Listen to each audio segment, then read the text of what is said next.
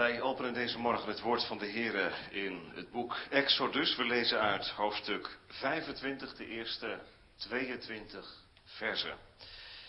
Exodus 25 is de schriftlezing, vers 1 tot en met 22. Een van de eerste hoofdstukken die gaan over de tabernakel en de bouw ervan. Exodus 25 vanaf vers 1. Toen sprak de Heere tot Mozes, zeggende, spreek tot de kinderen Israëls dat zij voor mij een hefoffer nemen. Van alle man wiens hart zich vrijwillig bewegen zal, zult gij mijn hefoffer nemen. Dit nu is het hefoffer het welk gij van hen nemen zult. Goud en zilver en koper, als ook hemelsblauw en purper en scharlaken en fijn linnen en geitenhaar en roodgeverfde ramsvellen en dassenvellen en sittimhout, olie voor de luchter, specerijen ter zalfolie en tot roking wel riekende specerijen.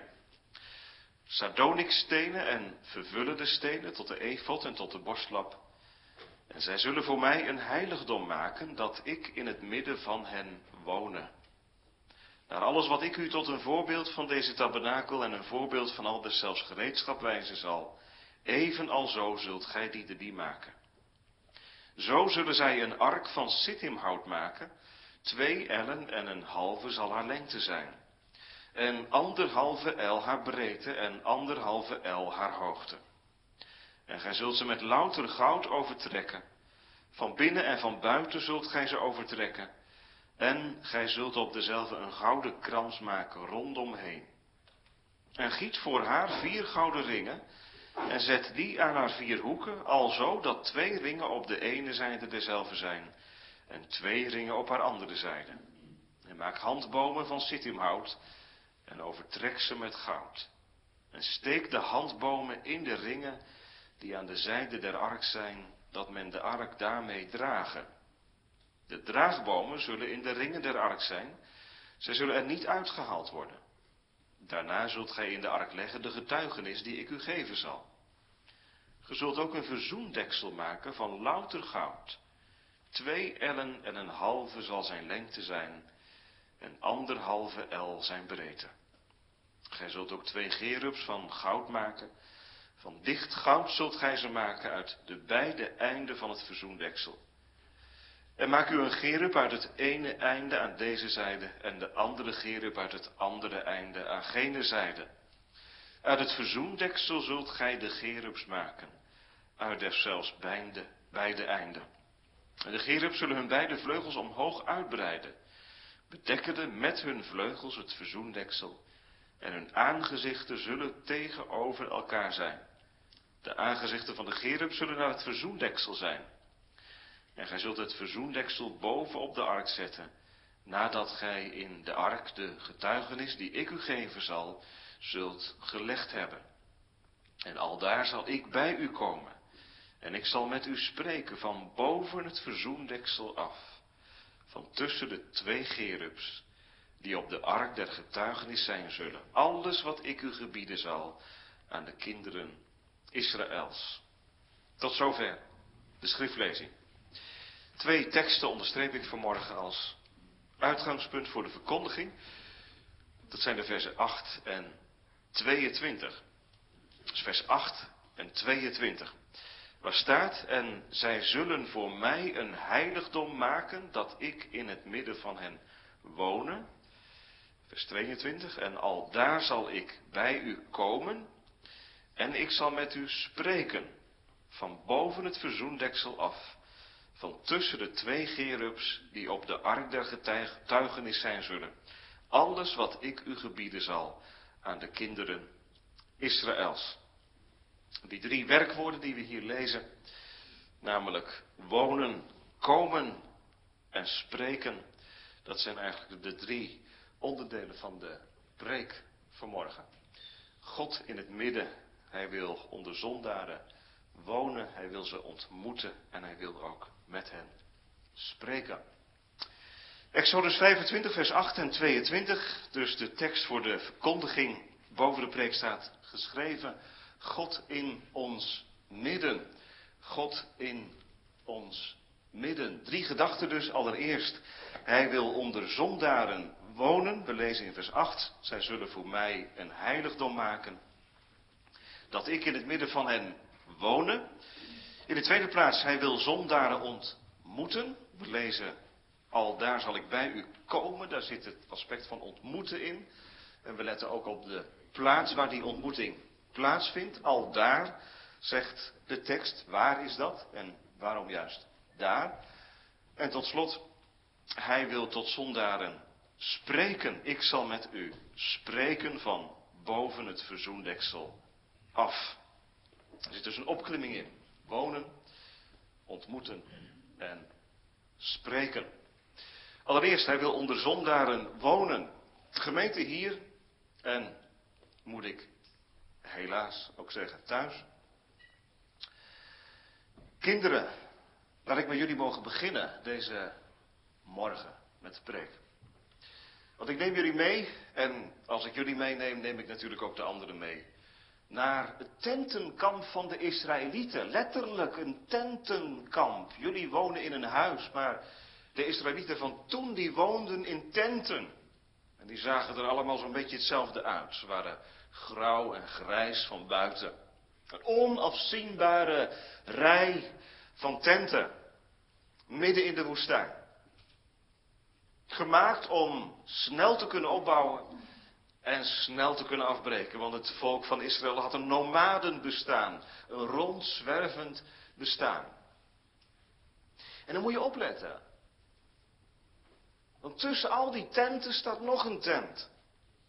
En dat is een hele bijzondere tent. Een tent die veel groter is. Een tent die er ook mooier uitziet. En zeker als je van de voorkant die tent bekijkt. Dan kijk je aan tegen een prachtig beschilderd gordijn, zo zou je het kunnen noemen. Het voorhang om in de voorhof te komen.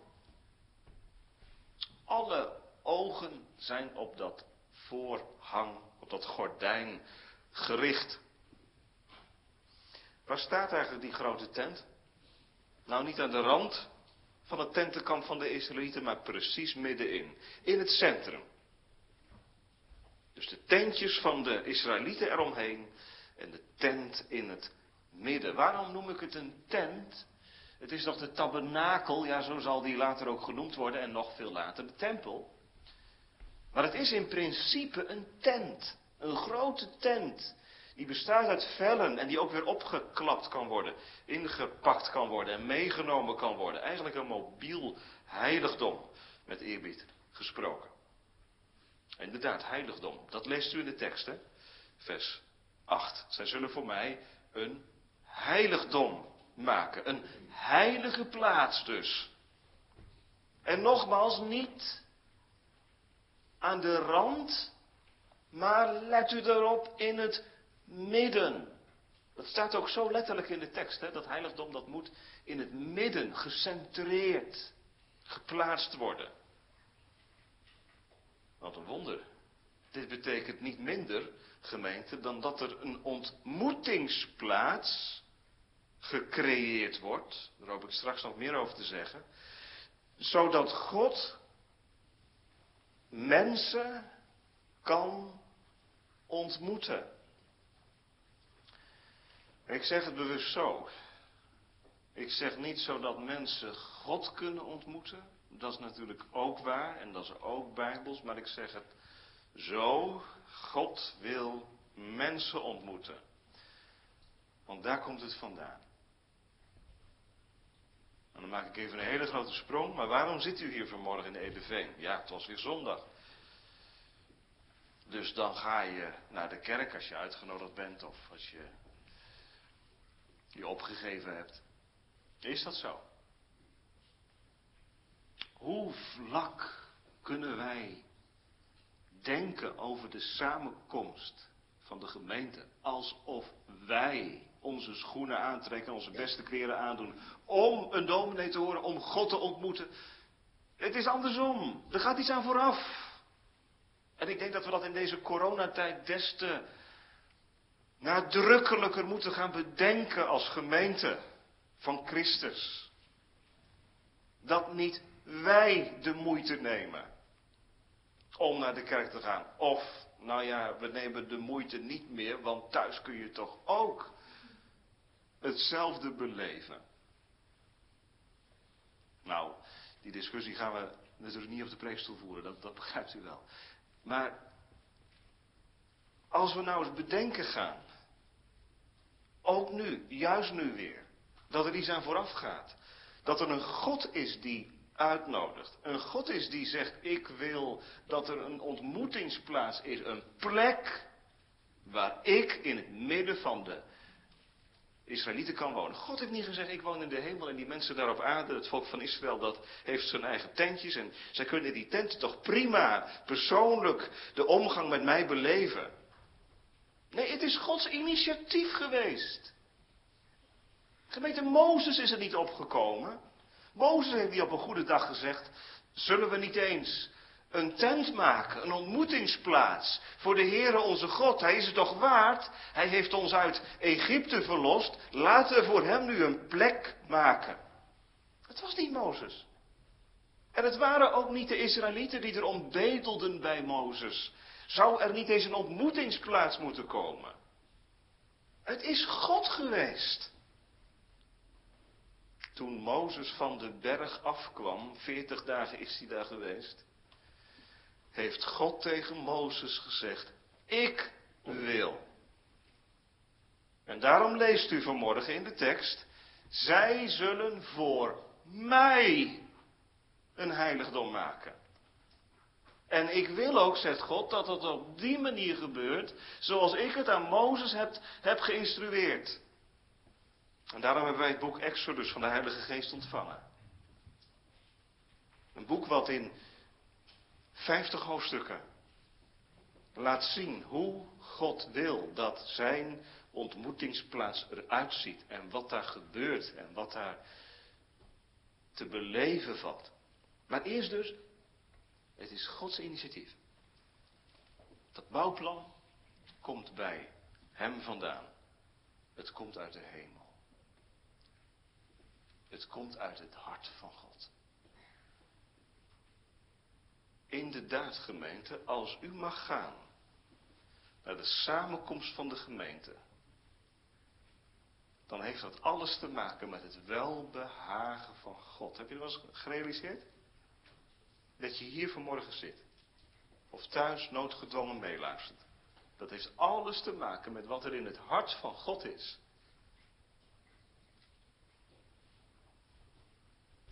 Daar en toen, in Exodus 25, kwam de barmhartigheid en de liefde van God voor verloren zondaren, voor een volk wat naar hem niet vroeg, daarin uit dat hij tegen Mozes zei, maak een heiligdom.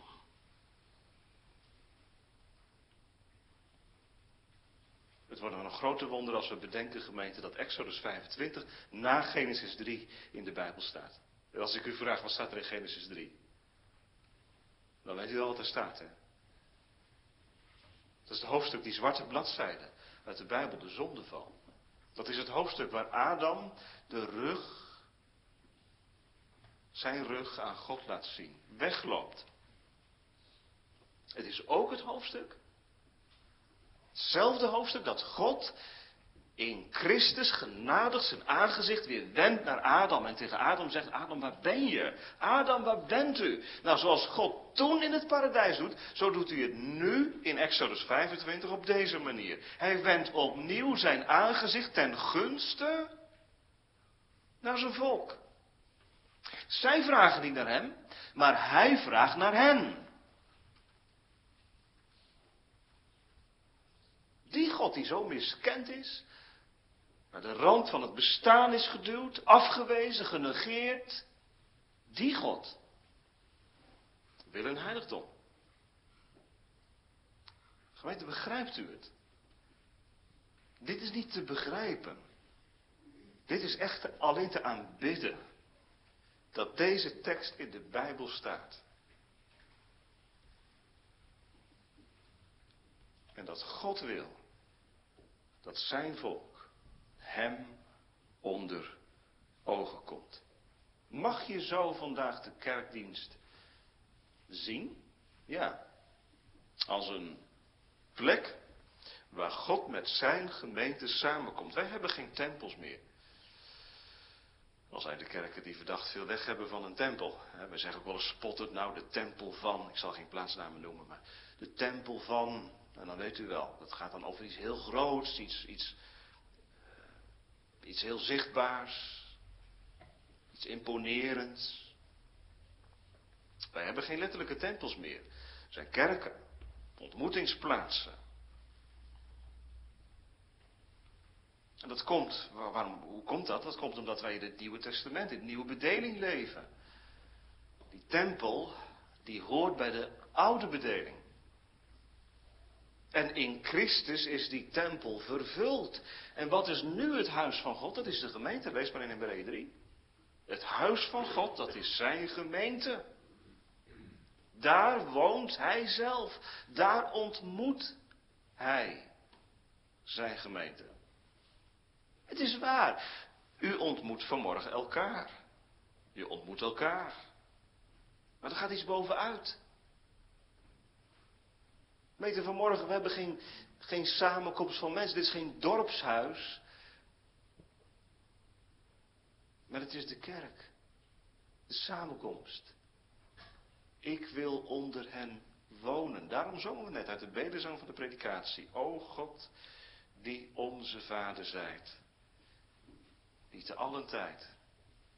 Uw tegenwoordigheid. Dat is het. Uw tegenwoordigheid in Christus wil betonen.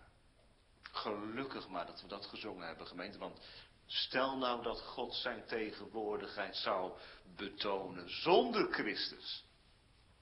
Ja, dan zou hij ons wegstormen.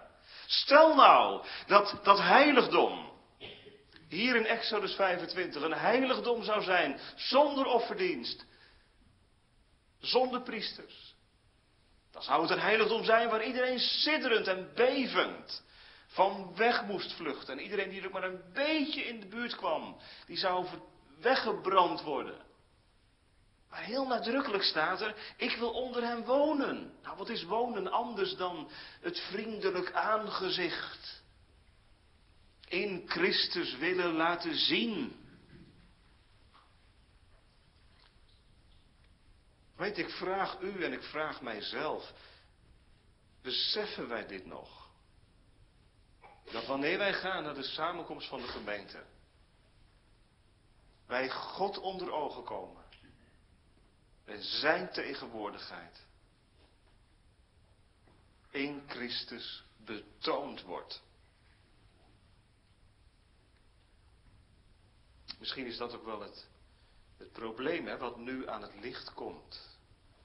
Ik hoor natuurlijk links en rechts ook wel dat mensen makkelijker thuis blijven dan ooit. En natuurlijk er zullen gegronde redenen kunnen zijn. Hè, dat begrijpen we. Maar hoe komt dat nou? Dat er ook wel heel veel gemakzucht is. Heeft dat misschien ook hiermee te maken? Dat we het zo gewoon waren om naar de kerk te gaan. Ja, dat hoort er gewoon bij. Eén, twee keer. Het is net zo gewoon. Als dat je op maandagmorgen of op vrijdagmiddag de winkel ging. kerkdiensten zijn er gewoon. Maar het is niet gewoon. Het is ongewoon. En dat moeten we elkaar steeds weer zeggen. Ongewoon is het. Je gaat niet naar een kerkdienst van de hersteld hervormde gemeente van Edeveen, maar je komt God onder ogen. Hij wil onder ons wonen. Gemeente, dit zegt zoveel over God. En dat mag de vreugde zijn van morgen voor je hart. Dit zegt zoveel over God. Wat is hij neerbuigend goed? Misschien heb je er helemaal geen zin in. Misschien zit je hier met een hart wat heel hard is. Wat niet week gemaakt is door genade. Misschien zit je hier vanuit de gewoonte. Je bent vader van je gezin en je kunt natuurlijk niet afhaken. Je moet het goede voorbeeld geven als vader voor je kinderen. Maar eigenlijk De betrokkenheid op de dingen van God en zijn dienst, die, die is er niet. En dan zit je hier. Het is een gewoonte voor je. En dan hoor je vanmorgen. En God is zo neerbuigend goed. Dat hij zijn tegenwoordigheid wil tonen. Waar twee of drie in mijn naam aanwezig zijn, daar ben ik in het midden. En ik kan me voorstellen dat er mensen zijn, ja maar, die zeggen, ja maar hoe is hij dan hier? Want ik hoor een dominee. Ik hoor een stem. En ik zie een man. Dat is alles. In het Oude Testament was het toch veel, veel imponerender. En daar hoorde je de offerdieren. En dan hoorde je de, priesters. En dan zag je rook. En dan rook je de offers. En hier. Ja, dat heeft ook alles te maken, gemeente, met de nieuwe bedeling waarin wij leven. De vervulling van de oud-testamentische offerdienst. Zouden we daar naar terug moeten verlangen? Nee. God heeft voortijds op vele manieren, vele plaatsen gesproken. Maar hij heeft in deze laatste dagen tot ons gesproken. Door zijn zoon. Christus. Die onder ons is komen wonen. De kerstdagen liggen achter ons. Het woord is vlees geworden en heeft onder ons getabernakeld.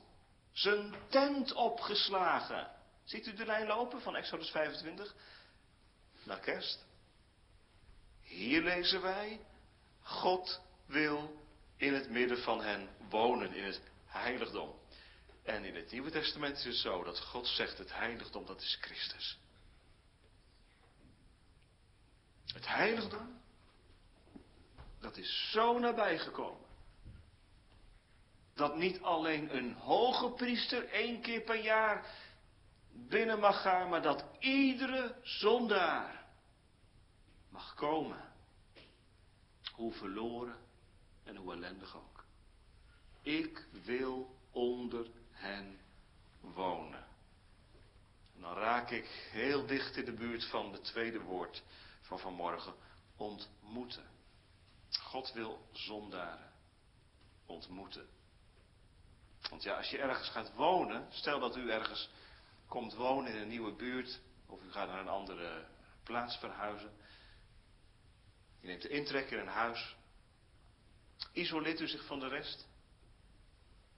Nee, normaal gesproken ga je dan contacten opdoen met de buren en met wat mensen die je spreekt in je straat. van wonen komt ontmoeten. Je gaat andere mensen spreken. Wat is nou de bedoeling geweest van het heiligdom? Dat is niet alleen maar een symbool geweest. Maar God zegt, ik wil daar wonen om mensen te ontmoeten. Ik wil er zelf spreken. Het is Bavink geweest die de Bijbel het boek van de ontmoetingen heeft genoemd. een boekje van hem, het boek van de ontmoetingen. En hij laat zien dat vanaf het eerste Bijbelboek tot het laatste Bijbelboek God zich steeds richting de mens begeeft om ontmoetingen te maken. Begonnen met Adam. Adam, waar ben je? En het eindigt in openbaring. Met die heerlijke, ongestoorde ontmoeting tot in eeuwigheid. Dat de tempel van God de plaats zal zijn waar zijn volk met God samen is tot in eeuwigheid. En daartussendoor, in al die Bijbelboeken, zien we ook ontmoetingen. Zo ook hier. Dit is ook zo'n ontmoeting. Al daar zal ik bij u komen. Iemand zegt, ja, maar je kunt toch niet zomaar God ontmoeten? God is heilig en ik ben onheilig. God is rechtvaardig en ik ben onrechtvaardig. Er is toch een afstand tussen God en zondaren. En dat is ook zo. Als God in het recht zou treden en gadeslaan onze ongerechtigheden, wie zal dan bestaan? God ontmoeten? Dat is onmogelijk. Je kan hem niet ontmoeten. En toch zingen wij het, hè?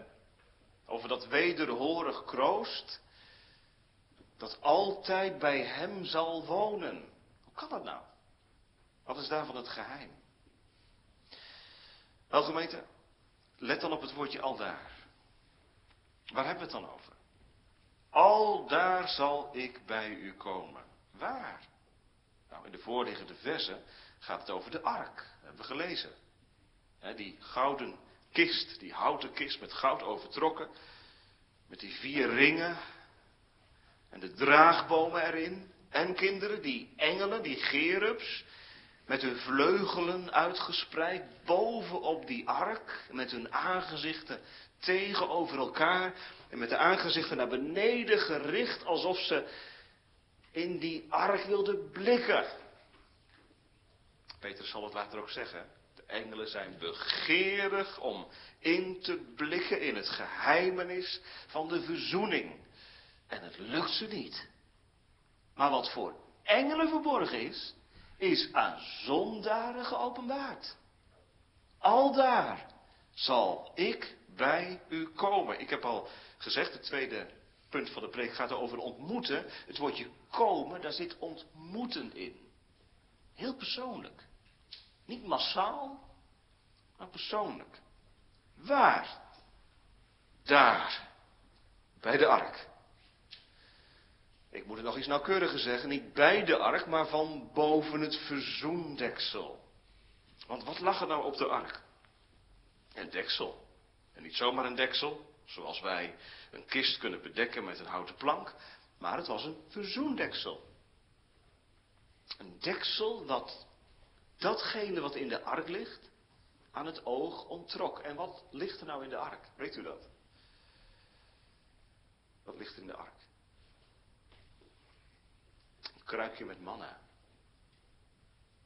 En de staf van Aaron. Die zijn wat minder bekend.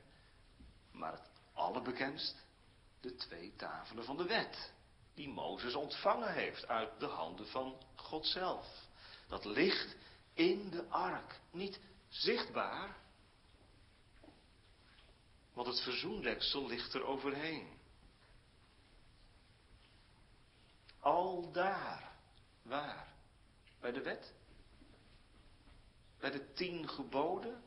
Komt God daar? Ontmoet God daar zijn volk? Jawel, zeker wel.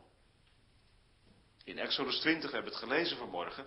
Zijn de tien geboden ten aanhoren van het volk, ook voorgelezen en later zal dat nog een keer gebeuren. Die tien geboden. God houdt ze zijn volk voor. En die wet is heilig en goed. En die wet die, die analyseert ons denken en ons bestaan en ontleedt ons. En we komen erachter, Gods wet is heilig en ik niet. Hoe moet dat? Kijk nou eens, waar ligt die wet? Waar ligt de wet van God? Niet los naast de ark, maar in de ark en het verzoendeksel erboven. Dat is de reden dat Luther de ark de genadestoel van God noemde. God wil dat zondaren hem onder ogen komen. Daar waar de wet van God niet wordt afgeschaft, maar de wet van God vervuld is in Christus. Daar waar hij verzoening kan bewerken, daar wil hij zijn volk ontmoeten. Gemeente, is dat niet wonderlijk? Al daar. Hoe luister je vanmorgen naar de preek? Ben je ook zo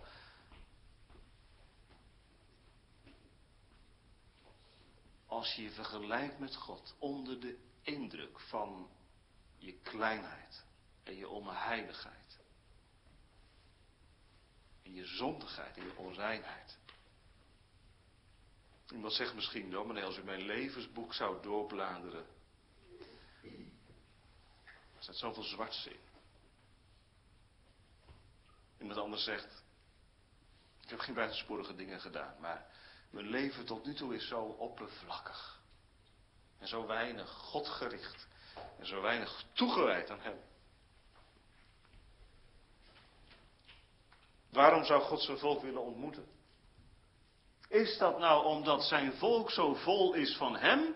Of omdat Hij zo vol is van gedachten van vrede en niet van kwaad over zijn volk? Nou, dat laatste is het geval, gemeente. Ik wil u er even op wijzen dat als u doorbladert in het boek Exodus, dan komt u op een gegeven moment in hoofdstuk 32 het gouden kalf tegen. Wat is er gebeurd met dat gouden kalf? Dat gouden kalf, dat was een vervanging voor God. Het volk danste op dat gouden kalf heen. Dit volk, wat liever een gouden kalf heeft dan de God van Israël, dit volk wil God ontmoeten.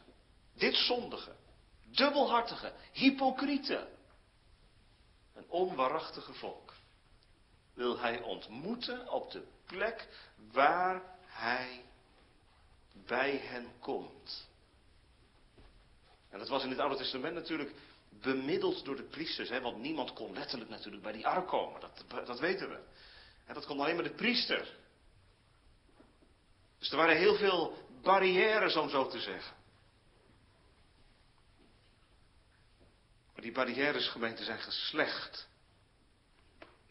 Ik hoef u vanmorgen niet te zeggen, u moet is dit en u moet is dat en u moet zus en zo.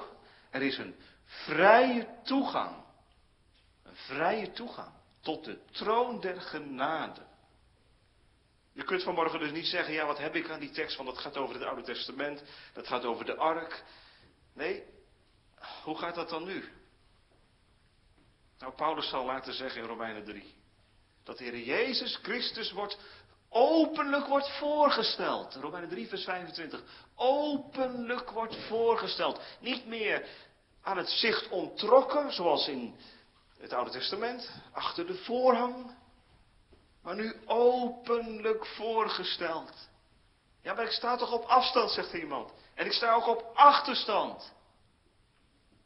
En daarom toont God zijn hart in zijn zoon. Jezus Christus. En zegt hij, wend u naar mij toe en wordt behouden. Eens en steeds weer. Want als je van genade leeft, dan heb je deze zaligmaker steeds weer nodig. En die vrije toegang, van jou uit is er zoveel belemmering. En zoveel beletselen. En er is zoveel wat ophoopt in de loop van de week. En nu hoor je vanmorgen, wat een zegen van de zondag is dat. Nu hoor je vanmorgen, en er is een vrije toegang. Word je daar gemakzuchtig van? Nou, als je het gebruikt om je eigen zonde goed te praten, wel ja. Als je nou in de kerk zit met lege handen en zegt, ik moet het echt hebben van zijn genade, dan is dit muziek voor je ziel. Er is een vrije toegang. Al daar, gemeente, al daar zal ik bij u komen. Waar ben je van, de week geweest? Waar zat je met je hoofd, met je hart? Waar heb je je verlangens mee gevoed? Komt het boven vanmorgen? We zongen het, hè? Wat blijdschap smaakt mijn ziel wanneer ik voor u kniel. Nou, ik had helemaal geen blijdschap, zegt iemand. Het is droog en dor bij mij. Maar ik verkondig u van gemeente vanmorgen een God die er blijdschap in heeft, vreugde in heeft. Om dat dorre en dodige van u te vernieuwen. En met geestkracht te vullen. Al daar zal ik bij u komen. Dit is het geheim, gemeente van de verzoening. Zo alleen kun je recht voor God staan als je bij Hem komt waar Hij te vinden is. Ja, zegt u, dus ik moet wel komen. Ja. U wordt genodigd om te komen. U wordt ook gedwongen om te komen. Maar is dat komen van ons een prestatie? Ach nee. Het komen van ons, dat is een antwoord op zijn komen. moede, arm en naakt tot de God die zalig maakt. Zo kom je. Ik kan het ook anders zeggen in de woorden van de Nederlandse geloofsbelijdenis, artikel 26. Waar staat, wij geloven dat wij geen toegang hebben tot God. Dan alleen. Door de enige middelaar en voorspraak, Jezus Christus, de rechtvaardige. Hiertoe is hij mens geworden. En heeft hij de goddelijke en menselijke natuur verenigd. Om ons toegang te geven tot de goddelijke majesteit. Anders zou de toegang voor ons gesloten zijn. Maar deze middelaar, die de Vader ons heeft gegeven, tussen zich en ons, moet ons door zijn verhevenheid niet afschrikken. Zodat wij een andere naar ons eigen inzicht zouden zoeken. En dan komt een zinnetje, gemeente al, vergeet u de hele preek. Maar dit zinnetje moet u onthouden. Want er is niemand onder de schepselen, in de hemel of op aarde, die ons meer lief heeft dan Jezus Christus. Dit is onze reformatorische beleidenis. Niemand die ons meer lief heeft dan Jezus Christus. Bewaar die woorden in je hart, vader, die uit gewoonte naar de kerk kwam. Een jongen die misschien nu meeluistert, misschien op je slaapkamer met je mobieltje. Er is niemand die ons meer lief heeft dan Jezus Christus. Kom, omdat Hij gekomen is. Hoe moet ik komen? Zoals ik ben. Ik heb anders niet dan het offer ook voor mij geschiet. En dat u zelf mij roepen liet. O lam van God, ik kom. Ik kom. Zoals ik ben. Niet meer gewacht of ik iets vermag in eigen kracht tot u, die alles hebt volbracht. O lam van God, ik kom. Ik kom. Zoals ik ben. Of schoon altijd in twijfel. Herkenbaar? In opstandigheid. Van binnenvrees. Van buitenstrijd. O lam van God. Ik kom. Ik kom. Zoals ik ben. Ontvangt u mij. Verwelkomt. Reinigt. Spreekt u vrij. Daar ik op uw beloften pleit. O lam van God. Ik kom. Ik kom. Wie komen er vanmorgen? Zou de vader ze zien komen vanmorgen? Na zijn zoon, hier in Edeveen? Komend omdat hij roept. Ik heb anders niet dan zijn belofte. Vlucht naar de Heer Jezus, die de wet volbracht heeft, de vloek gedragen heeft. Hij is het verzoendeksel. Waarvan de Vader zegt, in hem heb ik mijn welbehagen. Tot slot gemeente. Dat laatste. Ik zal met u spreken. Wonen, ontmoeten, spreken. Ja, dat is ook logisch, toch? Als je ergens gaat wonen, dan heb ik al gezegd, wil je mensen ontmoeten. En hoe ontmoet je mensen? Door met ze te spreken. Zo ontstaat er iets, band. Nou, God heeft ook gesproken. Hoe doet hij dat dan? Hoe heeft hij dat toen gedaan? Weet u hoe dat gegaan is? Dat lezen we in nummer 7. Mozes, die is naar binnen gegaan, naar de tent gegaan, om met God te spreken. En daar hoorde hij een stem. God sprak met hem. Ja, zegt iemand, was dat nu maar zo? Was er maar zo'n directe verbinding met boven? Had ik maar zo'n lijn, zo'n directe open verbinding? Maar dat is niet meer zo. Nee, dat is niet zo. Het is alleen maar rijker geworden. Het is niet armoediger geworden. We zijn er niet op achteruit gegaan, gemeente. God heeft in deze laatste dagen tot ons gesproken door zijn zoon. We hoeven het niet te doen met Mozes. Of met ons eigen horen naar die stem. Want dan zou je nog kunnen afvragen, bedrieg ik me niet? Hij heeft tot ons gesproken door zijn zoon. In zijn zoon. Kijk maar naar zijn leven, naar het leven van die zoon. Hoe God daar zichzelf uitspreekt. Hoe hij zijn hart als het ware opent. En laat zien hoe bewogen en barmhartig hij is. Jegens ons. Maar dat kan natuurlijk ook wijzen op de Bijbel. Die 66 boeken, die Godsopenbaring. Waar de levende stem van God gehoord wordt. We hebben het profetische woord gemeente. Dat zeer vast is. En we doen wel als we daarop acht geven. Als op een licht, schijnende in een duistere plaats. Hoe spreekt God? Door zijn woord en in Christus spreekt hij. Nu staat erbij, van boven het verzoendeksel af, van tussen de twee gerubs, die op de ark der getuigenis zijn zullen. Alles wat ik u gebieden zal aan de kinderen Israëls. Van tussen de twee gerubs. Dat betekent, die engelen die symboliseren de heiligheid van God. Dus die stem van God, dat spreken van God is heilig.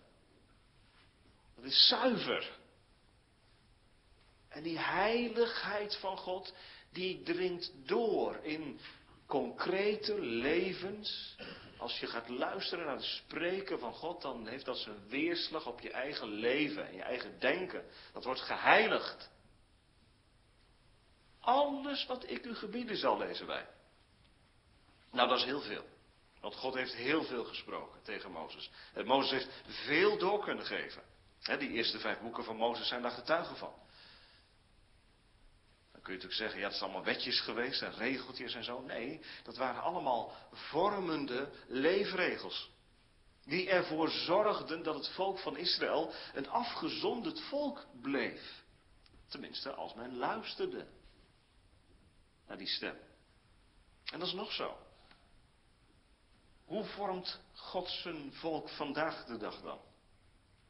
Nou, allereerst door de persoonlijke omgang met de Bijbel. Maar ook door de kerkdienst. Dat is ook zo'n vormingsplaats. Als God zijn gemeente ontmoet en hier wil wonen, Gemeente, dan, dan vormt Hij ons. Als wij luisteren naar het woord, worden wij gevormd. Dan wordt ons denken gescherpt. Zo gaat dat. Dit is de vormingsplaats bij uitstek. De kerkdienst is maar niet eenrichtingsverkeer. Maar het is eigenlijk een dialoog die God zelf aangaat. En er komt van alles op af. Vragen, weerstanden, maar ook antwoorden. Een verlangen. Weet u hoe ze vroeger een kerkdienst noemen? noemden? Godsdienstoefening. Nou, daar heb je het. Een godsdienstoefening. Het is een oefening. Je zit daar niet passief anderhalf uur onderuitgezakt te luisteren naar hoe een dominee doet. Een godsdienstoefening, dat betekent dat je je inspant. Dat je hoort, merk op mijn ziel, wat antwoord God u geeft. Heer, wat hebt u te zeggen vanmorgen? Is er een woord voor mij bij? Corrigeert u mij vanmorgen? Legt u de vinger op de zere plek? Of voedt u het verlangen opnieuw? Nou, het heeft alles te maken met hoe u in de kerk zit. En hoe je je voorbereidt op dat spreken van God. Ziet u gemeente hoe essentieel het is, die kerkdienst. Er zijn ook bewegingen in Amerika. Die vinden ook hier weerklank natuurlijk. Die zeggen, je kunt prima christen zijn zonder kerk. Het gaat toch om het geloof. Je persoonlijke geloof. als je nou een community om je heen creëert van mensen die dat ook denken en vinden. Nou, dan ben je er toch. En dan kun je toch ook geloven. Nee, je hebt, die, je hebt die kerkdienst nodig. Waarom? Omdat God het zelf zo belangrijk vindt. God heeft niet gezegd, als die Israëlieten maar in die, die tentjes daar hun persoonlijke godsdienst beoefenen met het gezin, dan is dat mij goed. Nee, die samenkomst, dat publieke, het spreken van God, het is nodig, ook vandaag. Zo mag je naar de kerk gaan. Heren, u gaat spreken. Ik luister. Verenig mijn hart tot de vrezen van uw naam. En dan is er zoveel te leren, gemeente. Nou, u hebt een dienaar van de Heer gekregen. En misschien houdt u wel prekenseries. Eén keer dat boek, dan één keer dat boek. Oude Testament, Nieuwe Testament. En ik hoop dat het uw ondervinding ook is, hè, dat u zegt. Er komen soms onderdelen aan bod, aspecten van het woord aan bod. Ik wist niet dat dat erin stond. Wat is dat ook? Ook leerzaam. En wat doe ik een kennis op? En wat word ik gevormd? En wat word ik gestuurd? Alles wat ik u gebieden zal. Ik zal tot u spreken. Ja, dat spreken van God heeft een kern. Het draait om de verzoening met God en het leven met Hem. Maar tegelijk trekt het het leven door. Alles wat ik u gebieden zal. Het is net als bij de opvoeding. Als je kinderen van de Heer hebt ontvangen, ja, waar gaat het dan om? Ja, nou, probeer het eens in één zin samen te vatten. Wat, wat wil je nou dat je kinderen worden? Zelfstandige, volwassen, weldenkende mensen die als christen leven. Nou, dat zou een samenvatting kunnen zijn. Geven voor beter. Maar ondertussen, in die jaren van vorming, bent u op allerlei terreinen bezig om uw kinderen te vormen. Dan dit, dan dat. Allerlei onderwerpen komen aan bod. En dat is allemaal bedoeld om dat ene principe doorgang te laten vinden. Dat je kinderen niet straks als volslagen wilden zonder enige vorming en zonder enig besef gaan leven. Maar dat ze gekaderd, gevormd gaan leven. Nou, dat wil de Heer nou met zijn gemeente ook. Hij kneedt en hij vormt ze naar zijn model. En gemeente, daar word je alleen maar beter van. Daar word je alleen maar wijzer van. En daar word je ook alleen maar gelukkiger van. Want het is een vorming op weg naar de eeuwigheid. En dat te missen, dat betekent dat je overgelaat wordt aan het goeddunken van je eigen hart. En jezelf vormt en jezelf kadert. Dat kan Gods goedkeuring niet wegdragen. Kijk, en daarom, en daarom hebben we de psalmen van de Heer gekregen. Waarin zoveel dichters het verlangen uitspreken om te zijn waar Hij is. Hoe branden mijn genegenheden om Heren voorhof in te treden. Mijn ziel bezwijkt van sterk verlangen. Mijn hart roept uit tot God die leeft. En waarom kom je dan steeds weer terug? Waarom ben je dan niet weg te slaan? Omdat Hij aan mijn ziel het leven geeft door te spreken. Daarom ben ik er. Gemeente God in ons midden. Wat een zegen. Wat een rijkdom. Dat deze God zich in Christus zo genadig ontfermt. Amen.